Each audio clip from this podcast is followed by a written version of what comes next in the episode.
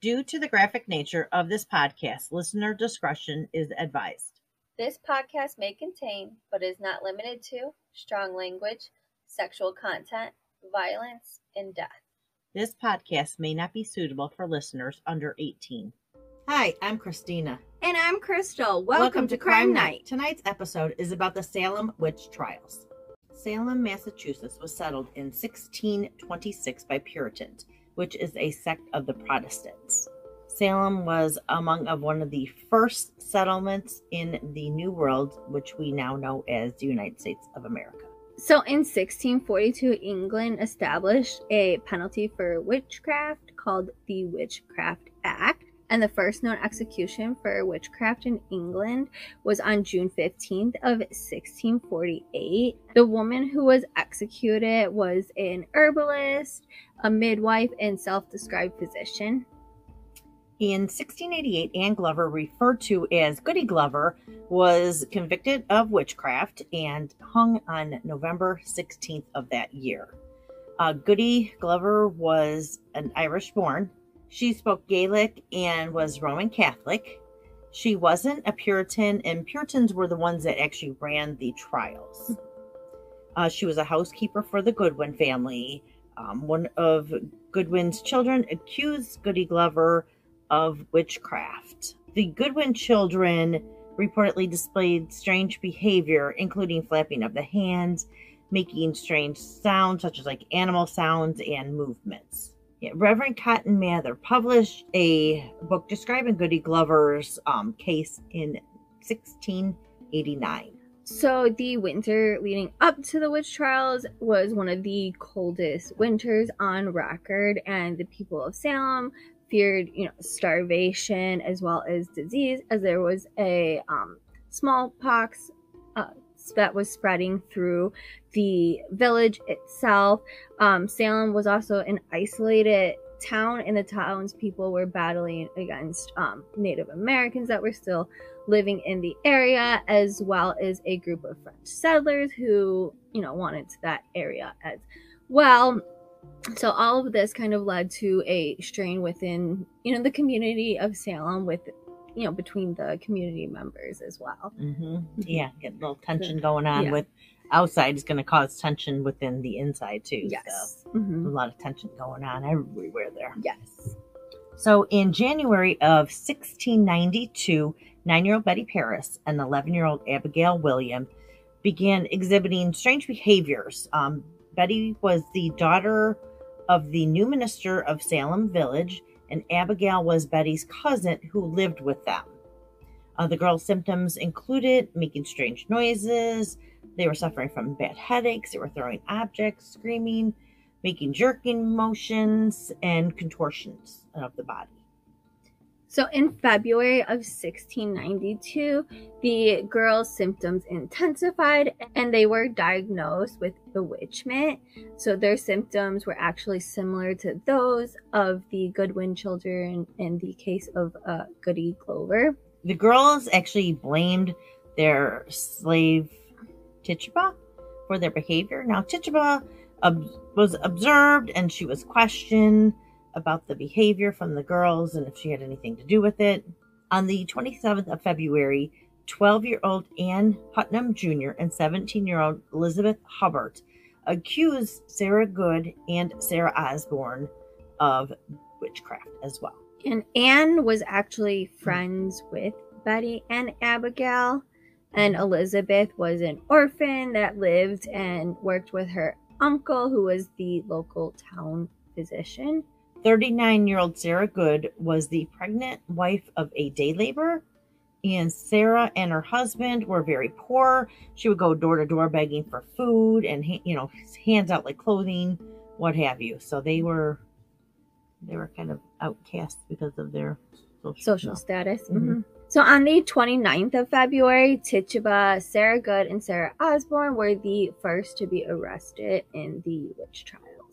Now, in March of 1692, Tituba, Sarah Good, Sarah Osborne were all inspected for witch marks. Now, the witch marks would consist of moles, scars, birthmarks, sores, tattoos, teats that were an extra nipple that a witch familiar was believed to have nursed from. Now, most of these indications of being a witch everybody has nowadays. Yeah. So And it's basically it was any like imperfection as Mhm. they believed then, you know. Um, but yeah, something that basically everybody has at least something that's you know, a sore or birthmark, scar, mole, like that's very common, Common. things. back then and now. yeah. And tattoos nowadays Mhm. are more common. I mean, it's Yeah, then probably I would imagine those weren't as common as they are today. right, but they probably still had them. Um, and and when they found any suspicious marks or moles or anything like that, they would actually prick them with needles. Tituba confessed and named both the Sarahs um, as witches. Sarah Good claimed that she was innocent and blamed the other two, and Sarah Osborne also, you know, claimed her innocence as well. And then during their time in jail, Tituba actually added more details to her story. Ann Putnam Jr. accused Elizabeth Proctor and 72 year old Martha Corey. Elizabeth's grandmother was actually accused with witchcraft in uh, 1669. So a little family history going on there. Yeah, so I'm sure that did not look Mm-mm. well when she was accused and they're like well your grandmother was a witch so you must be a witch too Mhm. and did not bode well for her Not at all. Elizabeth's 17 year old servant, Mary Warren, began having fits after the accusations. Martha was a respected um, community and church member as well. so abigail williams accused 71 year old rebecca nurse of witchcraft rebecca was popular amongst the town people and she was known to be very religious she did however have a feud over land with the putnams and she also did not like the appointment of Samuel Parris as minister of Salem. And Samuel Parris was actually Abigail's uncle and was also a friend of the Putnams. Rebecca's husband, John, was a wealthy farmer who was a critic of the witch trials. Four year old daughter of Sarah Good, her name was Dorcas, was charged and arrested with witchcraft at four. They didn't care about age at that point, so it was you're a witch, you're a witch. It didn't matter if you were four, four. years old or 70 years old. So Dorcas' answers in her examinations were interpreted to a confession implementing her mother. what they say, I don't know that. Like you could really take that as, you know, facts. And I'm sure they probably, you know, led her on. I would imagine like it's easy to kind of convince a four year old to so innocent. to, to go one way or the other um, with things so you could kind of like direct them in a s- certain direction and i don't think they really even today would use like a four-year-old's testimony in court just because it would be so No, I think you could be- unreliable like in our state that we live in, I think it's like mm-hmm. 13 or something like that. yeah, Yeah, So because at four years old it's not like really a reliable testimony Yeah. their Mm-mm. their memories might you know can be easily swayed and you know their And they don't pay opinions could attention be to everything. swayed. yeah and they goes over their head. They don't. yeah they don't understand the full extent of you know everything that goes on as well so um 16 year old mercy lewis also joined the afflicted girls and accused elizabeth proctor. Mercy was the servant for the putnams. So uh, most of these girls were familiar with each other were connected in some way shape or form. In April of 1692, Rebecca Nurse's sister, Sarah Cloyce, and Mary Easty defended their sister. Mary was religious and very well respected, and Sarah and Mary were both accused of witchcraft. So, 61 year old John Proctor, the husband of Elizabeth Proctor, defended his wife before being arrested himself, and more than 50 men in Salem, Ipswich, and Topsfield signed a petition stating that the Proctors were not witches. Mary Warren admitted to lying about the accusation. Mary Warren admitted to lying about the accusations and said that the other girls had been lying as well. She was arrested for witchcraft and turned on the afflicted girls. Which I'm sure that age. What you can do to get out you of know. Well, yeah, she kind of tried to. She was like realized um this is not right and tried to get out of it, and Yeah. well, that didn't work out very well really for fast. her. Mhm. Um, after her arrest, she once again started up her accusations. So apparently that didn't yes. last long. Well, I'm sure the pressure after having been arrested, she was, you know, made her start accusing people once again. So Martha Corey's husband Giles was also arrested. Giles had a reputation of being violent and angry, and he had previously been charged with murder of a farmhand, which he only got uh, a fine, and people believed that it was due to a bribe. Only a fine. Yes, For murder. only a fine. Mm. But you know, bribery back then was probably more common. Yeah, and, and money was harder to come by back then. Mm-hmm. Yeah, it was a tough time. So when times Mm. are tough, bribes Tend to- Mm, There you go. go a little further. Bridget Bishop was also accused of witchcraft. Now, Bridget was a widow. She was in her 50s and she had a bad reputation. And this wasn't the first time that she was actually accused of witchcraft either. She had been accused prior. She was known to be a very beautiful woman. She wore bright colors, which was unheard of back then. And she actually owned two taverns and there was an apple orchard behind her taverns that she also had as well. And men, a lot of men flirted with her because she was very beautiful, and all the the women in town, the wives and stuff like that, they actually disliked her because of this. So, um, 65 year old Sarah Wild, who is the wife of a local judge, was also arrested. Um, she was hated by her husband's former wife's family. So, his previous wife had died and uh, he remarried, and his previous wife's family were not fans of her at all. they did not like her. So they also happened to be friends with the Putnams. Um, once again, Was the Putnam family again? and the Putnams are the ones who actually uh, accused her. And it did not help that she had had previous brushes with the law, including fornicating out of wedlock um, with a previous romantic interest, not her current husband. And she also broke the sumptuary law by wearing a silk scarf. And what the sumptuary law was was a law that restricted excessive personal expenditures in the interest of preventing extravagance and luxury on either religious or moral grounds. And this was more of like a Puritan law. Mhm. Sarah's stepdaughters, Sarah Bishop and Phoebe Wildes, was also arrested along with Sarah Bishop's husband, Edward Bishop Jr. And many others were arrested and examined, including Nehemiah Abbott, Mary Black, Mary English, Abigail Hobbs, Deliverance Hobbs, and Williams Hobbs as well.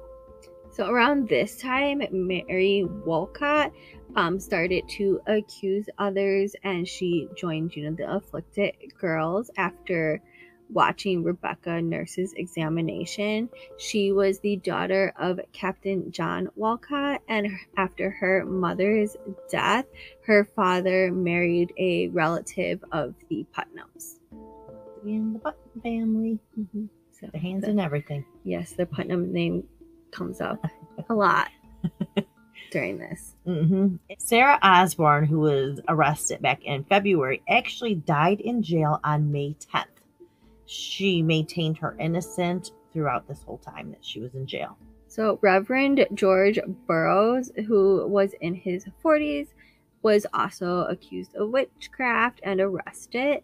And he was actually arrested in Maine.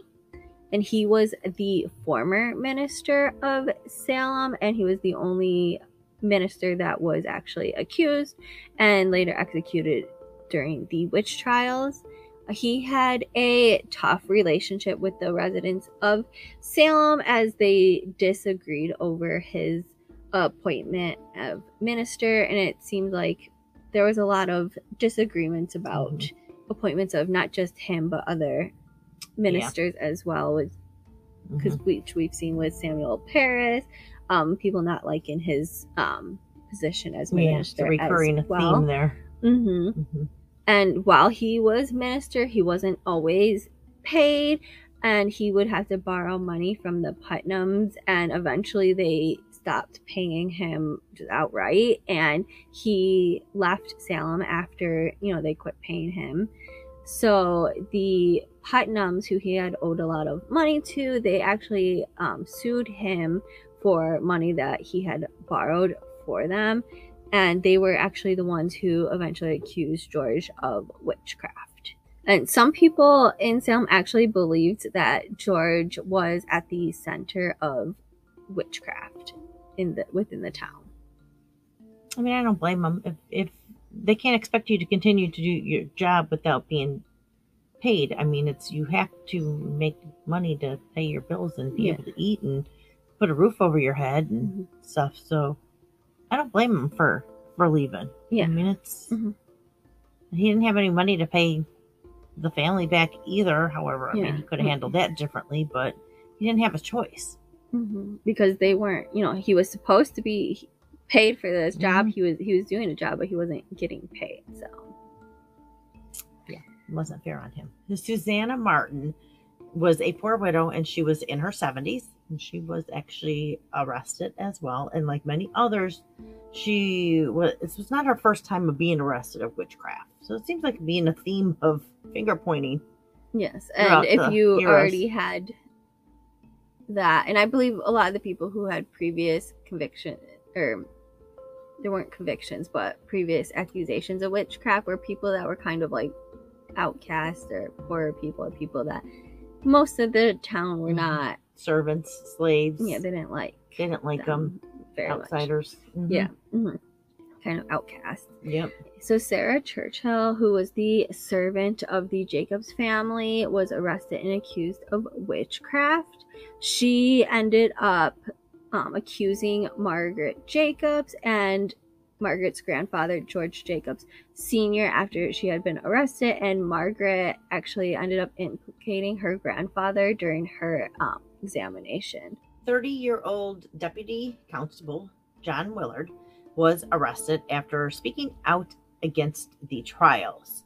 Um, being responsible for arresting accused witches, Mhm. he began to doubt that so many people could be actually guilty of, you know, witchcraft. So he ended up quitting his job in protest. Yeah, so after seeing like an uptick of accusations of witchcraft, he was he kind of questioned it and it was like, Mhm. "This is this is not right." There's Something's going on. yeah, Something's like he realized you know something's going on, and something's um, fishy. that ended up not being good for him in the end because then he was accused. Yeah, a lot of finger Mhm. pointing going on. Mhm. And if you did, it seems like if you also didn't agree with everybody else, then you kind of also were like, well, then you're a witch too, Mhm, mhm. because you don't agree with Now, the yeah. rest of the town. Mhm. Right. Mhm. Now, he originally attempted to flee. However, he was unsuccessful. So he had to stick around and deal with all that. So Mhm. Anne Pudeator, who was an elderly widow and worked as a nurse and midwife, was also arrested. Um, she had a reputation for being sharp-tongued and just often quarreled with other people in Salem. And during her trial, her medical supplies were actually used as evidence against her for being, you know, a witch. Yeah, so something that would have been seen as probably like a normal job, people probably wouldn't have questioned it. Now, suddenly during the witch trials, oh, you have something that Mhm. could be associated with a witch. So Mhm. that's, you know. Must be one. hmm Alice Parker, the religious and honest wife of a fisherman, was arrested. She had a reputation of being a clairvoyant, and she actually once predicted that a friend's husband was going to die at sea. Uh, Wilmot Rudd, who was another person who had an abrasive personality and didn't get along with, you know, everybody else in Salem, was arrested for witchcraft as well. And she had actually already previously been arrested, and her son in law was also one of the accused, Reverend George Burroughs. So there's um, a lot of connections with people. So a lot of families are, you know, you'll see a lot of families starting to get arrested in groups. Mm-hmm. 33 year old Martha Carrier, who was opposed to the witch trials after her sister Mary Toothaker was accused, and she was also accused. Um, the son and daughter of John and Elizabeth Proctor were also accused and arrested. Um, and Elizabeth's sister in law, Sarah Bassett, and as well as John's son from a previous marriage, Benjamin, were also arrested for witchcraft. Uh, many more people were actually arrested through the month of May, which would include Sarah Morrell, uh, Lydia Dustin, Dorcas Hoar, Philip uh, Philip English, Dr. Roger Toothaker, and his nine-year-old niece Margaret, Thomas Farrar, Elizabeth Hart, Elizabeth Jackson, John Alden Jr., and Elizabeth Howe, who was actually previously accused as well. So in June, Elizabeth Fosdick, Elizabeth Payne, and Anne Doliner were arrested. The trials also began in Salem's courthouse, and during the trials, the accused would be questioned by a judge in front of a jury who would decide whether or not to bring charges of witchcraft. Anyone found guilty would be executed.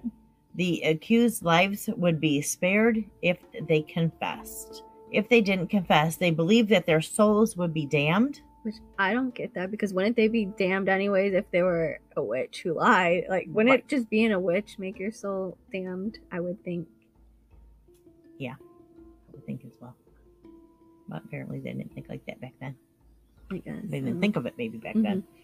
Some of the accused would choose to die in order to maintain their integrity rather than falsely admit to being a witch. So many people who were spared were accused again during Rebecca Nurse's trial, she was actually originally found not guilty. However, after reconsideration, uh, she was found guilty as it was discovered that she did not answer one of the questions during her examination and she was actually nearly deaf. So it's possible that she didn't even hear the question and answered without, or didn't answer it because she didn't realize it was asked at mm-hmm. one point. Bridget Bishop, Sarah Good, Elizabeth Howe, Susanna Martin, Sarah Wildes were found guilty, and Bridget was actually hung on June 10th, and she was the first to be executed in the Salem witch trials. So on the 16th, Roger Toothaker died in prison, and the coroner found his death to be of natural causes. 18 year old Elizabeth Booth showed signs of the afflicted and became the last major accuser. On June 29th, Governor Phips issued a reprieve, which was met with protest, and then he rescinded it. In July of 1692, Margaret Hawkes and her slave Candy were accused. Now, Candy claims that Margaret made her a witch. Okay, so Mary Lacey Sr. and her 15 year old daughter, Mary Lacey Jr. were accused of witchcraft, and the younger Mary actually implicated her mom for witchcraft. And Anne Foster was also examined and confessed to witchcraft during July. On the 19th, Sarah Good, Elizabeth Howe, Susanna Martin, Rebecca Nurse, and Sarah Wildes were all hung. It was reported that Sarah Good actually cursed the clergyman saying, If you take away my life, God will give you blood to drink. And years later, the clergyman unexpectedly died of hemorrhaging from the mouth.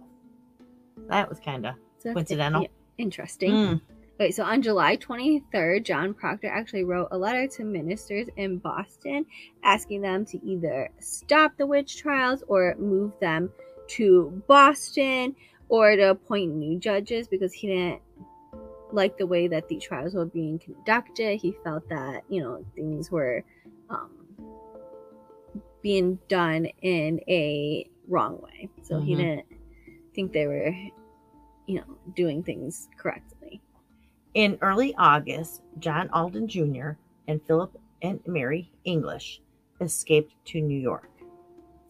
Abigail Faulkner Sr., Rebecca Eames, Elizabeth Johnson Sr., and 11 year old Abigail Johnson, as well as 14 year old Stephen Johnson, were all arrested.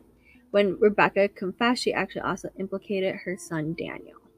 George Burroughs, Mary Carrier, George Jacob Sr., John Proctor, Elizabeth Proctor, and John Willard were all found guilty. Martha's seven year old daughter, Sarah, was examined, and Elizabeth Proctor was given a temporary stay of execution because she was pregnant. So on August 19th, John Proctor, George Burroughs, George Jacob Sr., John Willard, and Martha Carrier were all hung.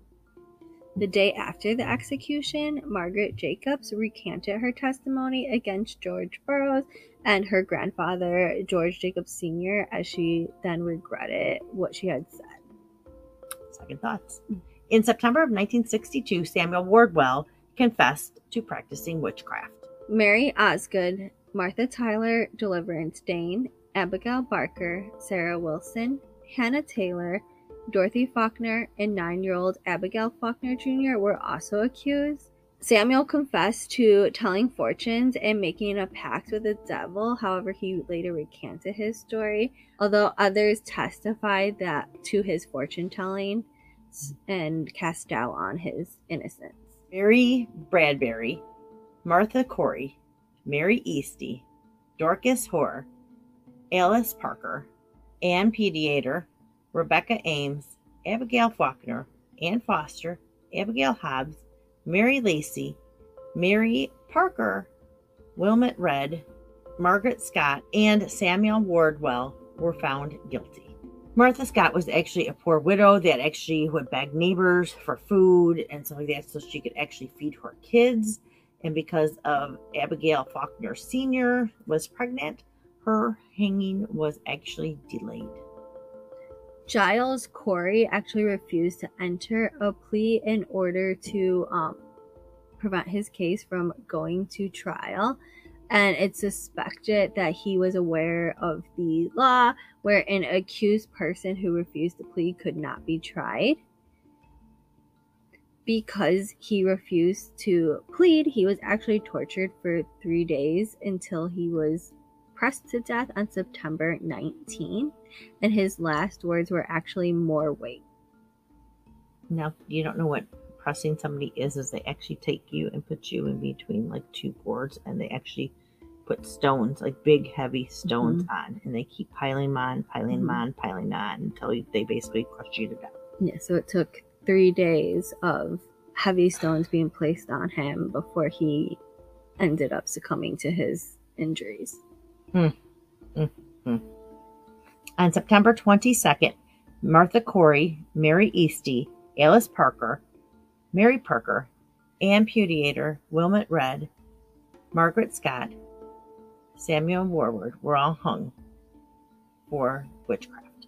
Dorcas Hoar had been granted a temporary stay at the urging of the minister so that she could make a confession to God. This was the last execution of the Salem witch trial.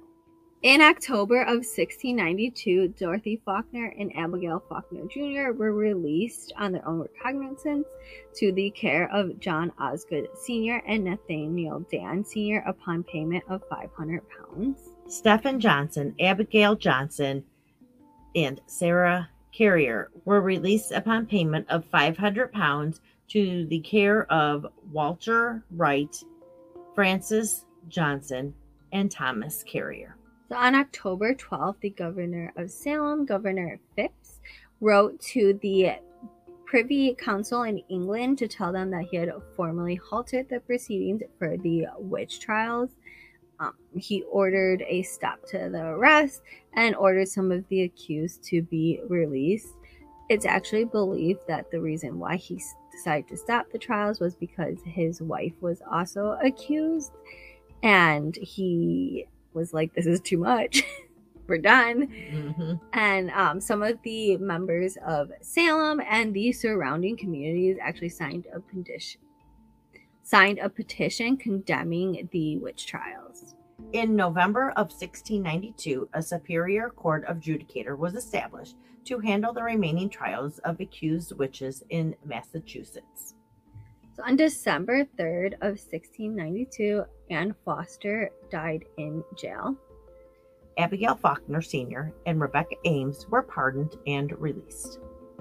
Uh, now five-year-old Dorcas Good was released from prison on 50 pounds, and she actually had ended up spending a total of seven to eight months in jail. So she was Can four and turned that? five, like a four-year-old in jail, and these were not, you know, jails with always the best conditions. Mm, They were really tiny, Mhm. small Mm-hmm. cells, And- and, they were trapped in there, and and they were underground. So if there was any flooding, the actual water would come up in to their cells and stuff. Oh, And I would imagine being, you know, that young in jail, um, if her, you know, all the the others probably watched out for her, looked out for her just because she Mhm. was so young and, you know, took care of her. And I would, um, I believe they would have separated the males and females. I would think. I mean, you're trapped in a little tiny cell, so I don't think it would necessarily. I would imagine, especially like a lot of the women who were um, put there were mothers themselves. So I'm Mhm. sure, you know, her mother and then the rest of them probably looked out for the Mhm. younger ones, considering that they didn't have as much ability to care for themselves as the older people. And I would imagine they probably try to take care of the elderly Mhm. too, because they're had to- all stuck in that situation She together. apparently had to grow up fast too. I mean, it's Being in jail for eight months, at four or five years old. Yeah, it's just ridiculous. Mhm. William Hobbs and Mary Green were each released from jail on a 200 pound bond. And after the release, William left town without his wife and daughter as they had implicated him during the witch trials. Mhm. So there, there was, Deserves him right. yeah, so there was definitely families that were torn apart during Turning on each time. other. Yeah, they turned on each other, and then afterwards is kind of. I'm guessing, at least in his mind, his marriage was just. Yeah. It was There's no not, trust. He, there, he wasn't able. That was not able to be fixed. Mm-mm. It was, it was done at that point. Yep. In January of 1693, the Superior Court tried Sarah Buckley, Margaret Jacobs, Rebecca Jacobs, and Job Tukey and found them not guilty. 16 more people were tried, with 13 being not found guilty and 3 convicted. Some of the ones that were not found guilty were Margaret Hawkins, Mary Black, and Candy, who those two were actually slaves of Margaret's. Uh, there were Sarah Mm. Cole, Lydia Dustin, Sarah Dustin, Mary Taylor, Mary Toothaker, and the three that were convicted were Elizabeth Johnson Jr., Sarah Wardwell, and Mary Post. 49 of the accused were actually released in January as their cases relied on spectral evidence was no which was lo- no longer something that was um, considered reliable evidence and anyone that was found not guilty would have to pay their jail fees before being released. On January 3rd, Judge William Stoughton ordered all executions that had not happened to be carried out. Mm-hmm. Governor Phips then pardoned everybody that was supposed to be executed, and Stoughton responded by resigning. So on February 27th, Elizabeth Proctor had her son, who she named John Proctor III, after her husband, who had been hung in August. She was never executed but did remain in jail after the birth of her son. In March of 1693, Rebecca Eames was released from prison. Residents of Salem and the surrounding towns petitioned for the exoneration of some of the accused, much most of whom were executed. Mhm. So, for the sake, this was for the sake of their relatives and their descendants. So on March 20th, Abigail Faulkner Sr. gave birth to a son that she named Ammi Ruhamah, which means my people have obtained mercy in Hebrew. In May of 1693, the Superior Court dismissed charges against more of the accused. Mary Baker, William Baker Jr., Mary Bridges Jr., Eunice Fry, and Susanna Post were found not guilty. So Governor Phips actually formally pardoned those who had been uh, still in prison and they were to be released as soon as they paid their jail fines. He also formally ended the Salem witch trials as well. In January of 1697, the Massachusetts General Court declared a day of fasting and reflection for the Salem witch trials. On April 19th of 1697, Elizabeth Proctor's inheritance from her husband's death was restored by a probate court. Her previous conviction actually made her ineligible for the inheritance originally. Also in 1697, four years after the witch trials, Reverend Samuel Parris was forced out of his position at the Salem Village Church. So in 1702, the trials were declared unlawful by the Massachusetts General Court. And in 1703, a bill was passed to make spectral evidence no longer usable in a court. The bill also restored citizenship rights for John Proctor, Elizabeth Proctor, and Rebecca Nurse. August 25th of 1706, Ann Putnam Jr. publicly apologized for accusing people who were innocent. In 1710, Elizabeth Proctor received over 578 pounds in restitution for her husband's death. In 1711, Abigail Faulkner was exonerated of the witchcraft charges. Yeah, Abigail actually partitioned um, for in court initially in 1703, so it took them eight years to actually exonerate her. That was a long so time. It, the court system wasn't any uh, And then you quicker better- than it is, it is today. now, right? It takes forever to get anything done Yep. in court. It was like that then, still like that now. In October of 1711, the colony passed a bill um, clearing the names of some of the convicted witches. However, not every victim was named, as some of the families didn't want their family members' names to be listed. The legislation also gave compensation to 23 of the families. The compensation totaled 600 pounds, so that was almost 95 thousand dollars in US dollars today and that would be approximately almost five thousand dollars per you know person that was convicted Is that a good compensation for what they've gone through, though? um probably not I think it's Yeah. crazy. yeah so that was to split between all of the Mhm. families that got the compensation Doesn't seem like a lot for Yeah, having lost life and family members Yeah. In uh, 1716, England actually held their last um, trial for witchcraft. And it was a woman and her nine year old daughter that were ones that were accused. In 1718, Philip English, who escaped to New York during the trials, was actually compensated for his property that was actually seized during that time of the trials. In 1736, England and Scotland abolished um, the persecution of witchcraft on the order of King George II. And in 1752, Salem changed its name to Danvers. Although seven years later, the king did overrule that decision. However, they just continued to use the name Danvers.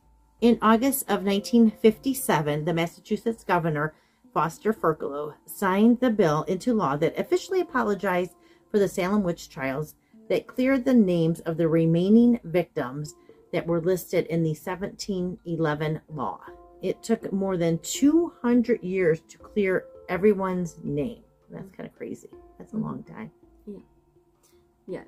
So on the 300th anniversary of the trials, Danvers, which was formerly Salem Village, uh, built a Salem Village Witchcraft Victims Memorial in honor of the victims. And the city of Salem, which is where Gallows Hill and Proctor's Ledge were located, um, dedicated a park to the people who were executed during the witch trials. From June to September of 1692, the official death count for Salem's Village trial was 20 people. There was 14 women and 6 men. Over 200 were accused of witchcraft during the witch trials, of which 140 to 150 were actually arrested. 19 people were hung. One person was stoned. Four people died in prison, and two dogs were actually killed after being suspected of witchcraft.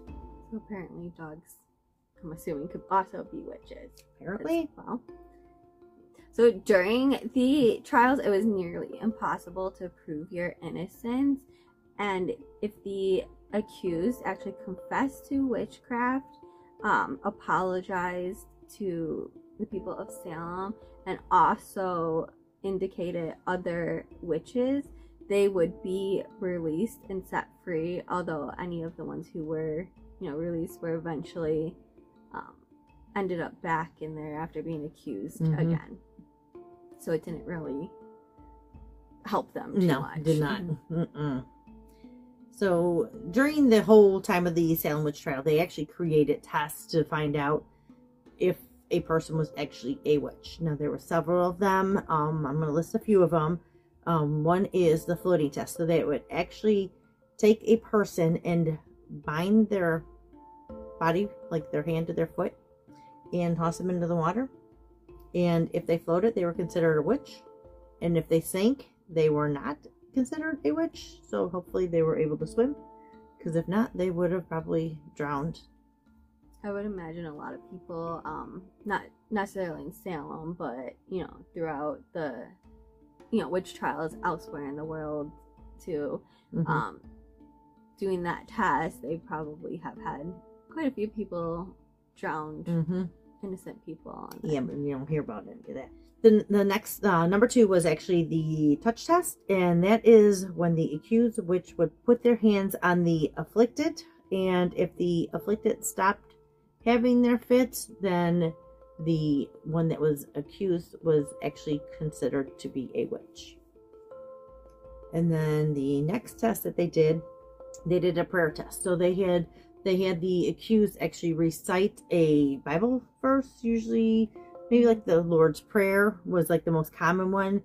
Um, and they had actually recite it without making any mistakes. And if they made mistakes, they were considered to be a witch. Now, you know, if this person was illiterate or very nervous, they were going to have problems with it. or like an, you know, someone who didn't necessarily go to church a lot because there was, you know, not Right. everybody was Mhm. going to church all the time, and Yeah. Yeah. So I mean, there's a lot of factors in why that wouldn't be able to do it. I mean, no matter how how much you know something, when you get nervous, you're gonna mess it up. oh yes, hmm I mean, it's, it's bound to happen. Yeah, just human nature. Yes. So the next text, the next test was witch's mark. So um, most people have at least one mark on them. hmm So, like an imperfection Yeah. of sorts, freckles or mole or hmm tattoo. Or Yeah. So what some of these? birthmark, anything like Yeah. I, it's- some, it's- most people even back then would have. I mean, I get. Kinda- Yeah, you got scars all over you and Yeah. cuts and tattoos and all that. nothing wrong with that. hmm So, but most of the people would have these. So during the during the trial time, they were they were doing like witch hunts. So they were going door to door and checking people out. So if they were found that they had any of this these marks on them, they were thought to be a witch. So during this time, people were cutting them off, burning them off, whatever they had to do to get rid of these witches' marks. So these, these people were that scared Mhm. that this is they were harming their own bodies. yeah, harming themselves to hopefully not be accused of witch. Because once you're accused, you're pretty much Yeah. done for. Like the likelihood that you were going to be executed after being accused was, Mhm. you know, Nine times out of ten. And and then they actually after that because people so many people were cutting you know these supposed witch marks off they actually started seeing wounds as a witch's mark Right. So you've you marked yourself. So yeah, you at now that point hmm now have given yourself up even Yeah. more. so no way around it No. Another thing that they did was make these witches' cakes. Now, these witches' cakes were made from uh, rye flour, ashes, and the afflicted one's urine. So they would bake these cakes and they would take them and feed them to the family dog. Or if they didn't have a dog, then they would feed them to like a relative's dog or somebody, the neighbor's dog, or you know, somebody that was close to them.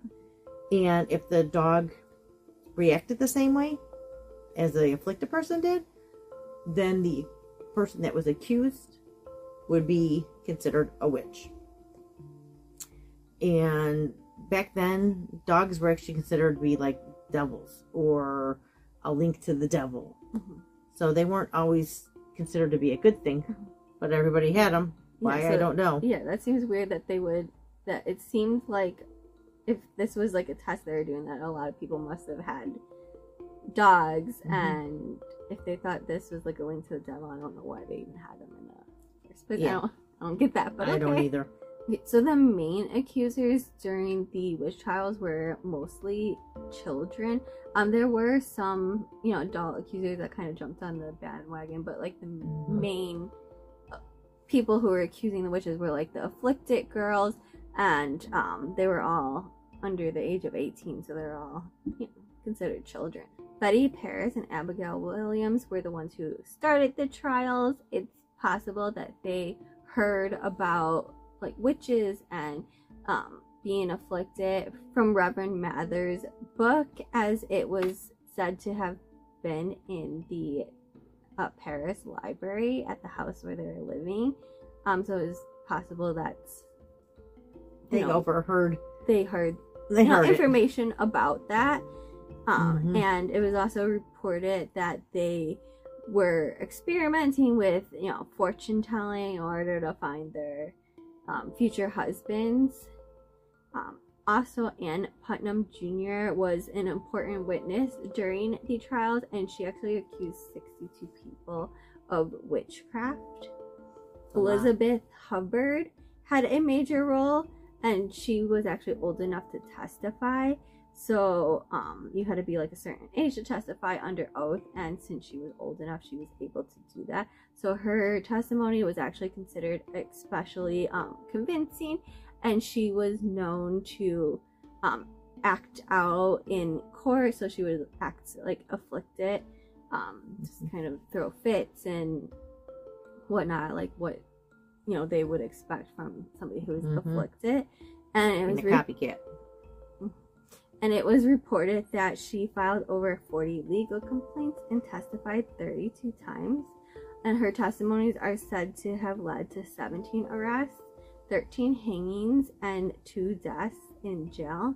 It's possible she actually copied Betty and Abigail's fits because she would have probably heard about what was going on with them from her uncle, who was the town physician. Mary Warren was the oldest afflicted girl, and she testified against numerous witches before eventually being accused herself. Um, so her um, testimony, there was like a lot of confusion surrounding it because she kind of gave very vague and evasive statements. And she was the one who actually eventually told the High Court that the girls were lying and that they weren't actually afflicted, which of course, you know, angered the other girls and then they in turn Can't you know, let you accused her of witchcraft. So she was actually um, released from prison in June of 1692.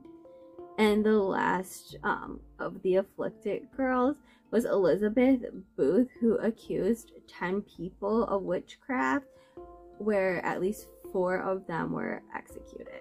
With there being a lot of tension between the citizens of Salem and the surrounding towns at this time, there was a lot of finger pointing going on. As as you heard, you know, we were naming off all these people and and who they were accusing, and some of the people um, that used the trial to get back at rival families. So this was a, a payback.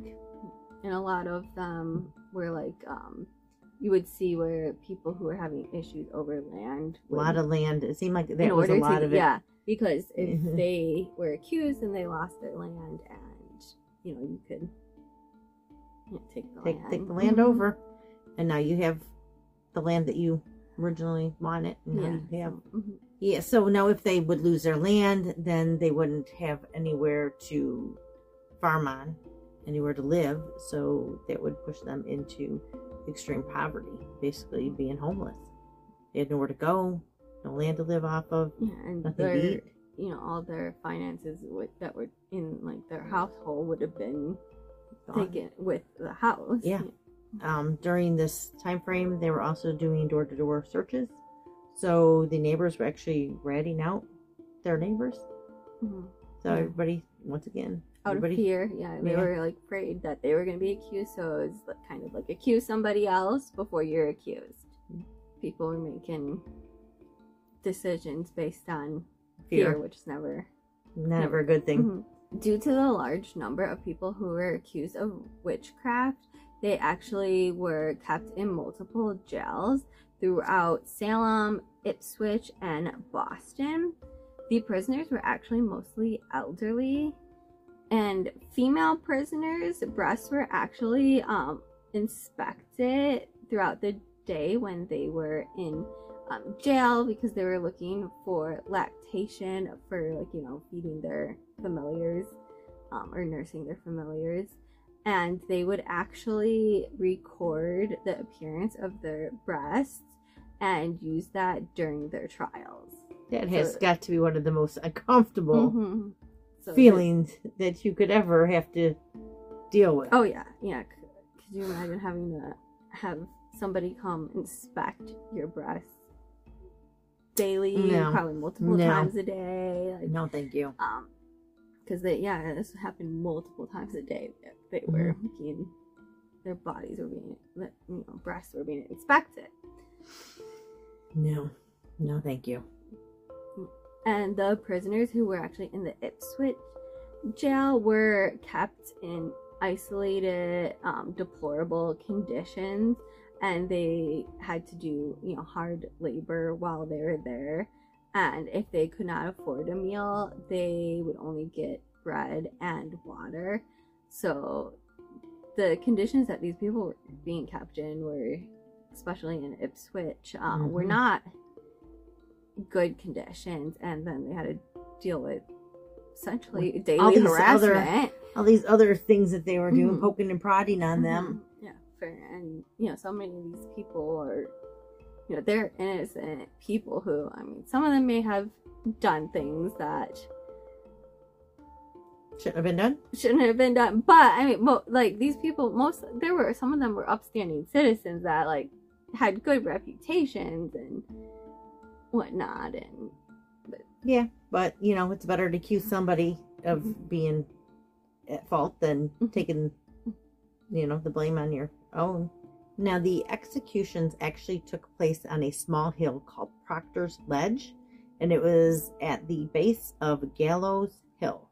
Contrary to what people may believe, there was actually no witches that were burned at the stake during the Salem witch trial.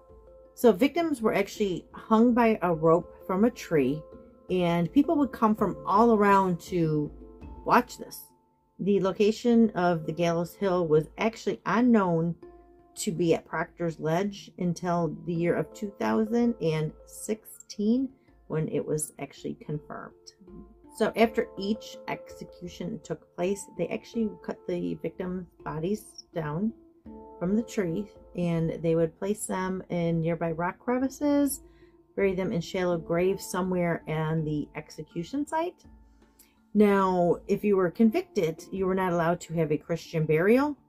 So, being that they were hung Oh, they're wait. convicted witches, so they were not allowed to be on consecrated grounds. Right. Mhm.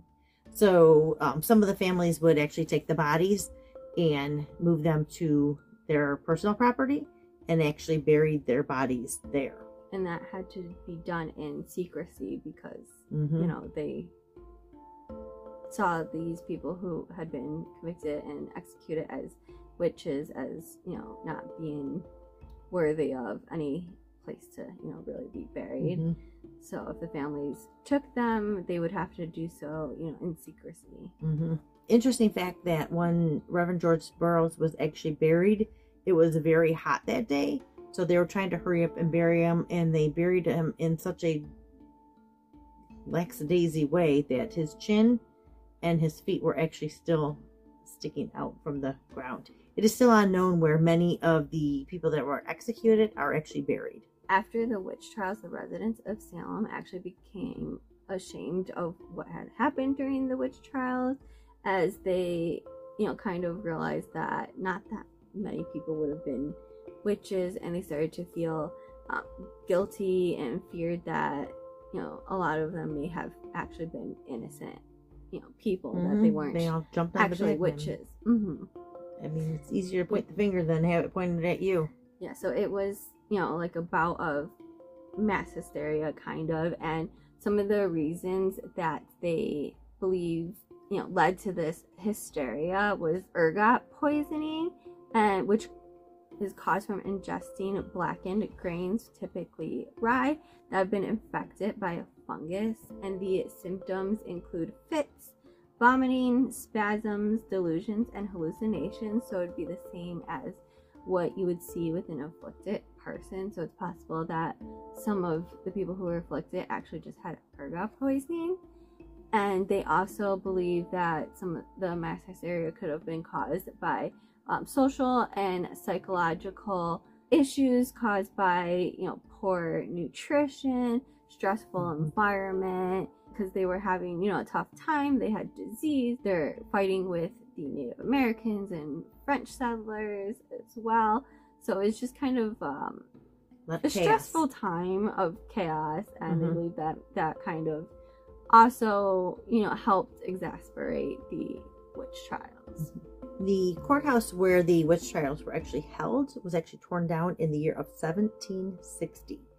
So a plaque that is dedicated to the courthouse is now on the wall of the Masonic Temple. The witch house um, is located at 1310 and a half Essex Street, which is the oldest structure in Salem, and it is believed to have been built between the years of 1620 and 1642, and it was actually slated to be demolished in the 1940s. However, the historic Salem Inc. was formed and they saved the structure. Today, it's a museum that has been actually renovated to how they thought that it would have looked back in the late 1600s. The location of Bridget Bishop Apple Orchard is now Turner's Seafood, which is where the first long distance phone call was demonstrated in public on February 12, 1877. And this is where Alexander Graham Bell actually called his assistant Watson, who was in Boston at the time. According to the Salem Award Foundation website, there are actually roughly 25 million people around the world who are descended from the Salem witch trial victims and other participants. Thank you for listening to Crime Night. You can find our sources on our website listed in the podcast description. You can also find us on Facebook and YouTube at Crime Night Podcast. Please join us every other Wednesday at 6 p.m. Central. Good, Good night. night.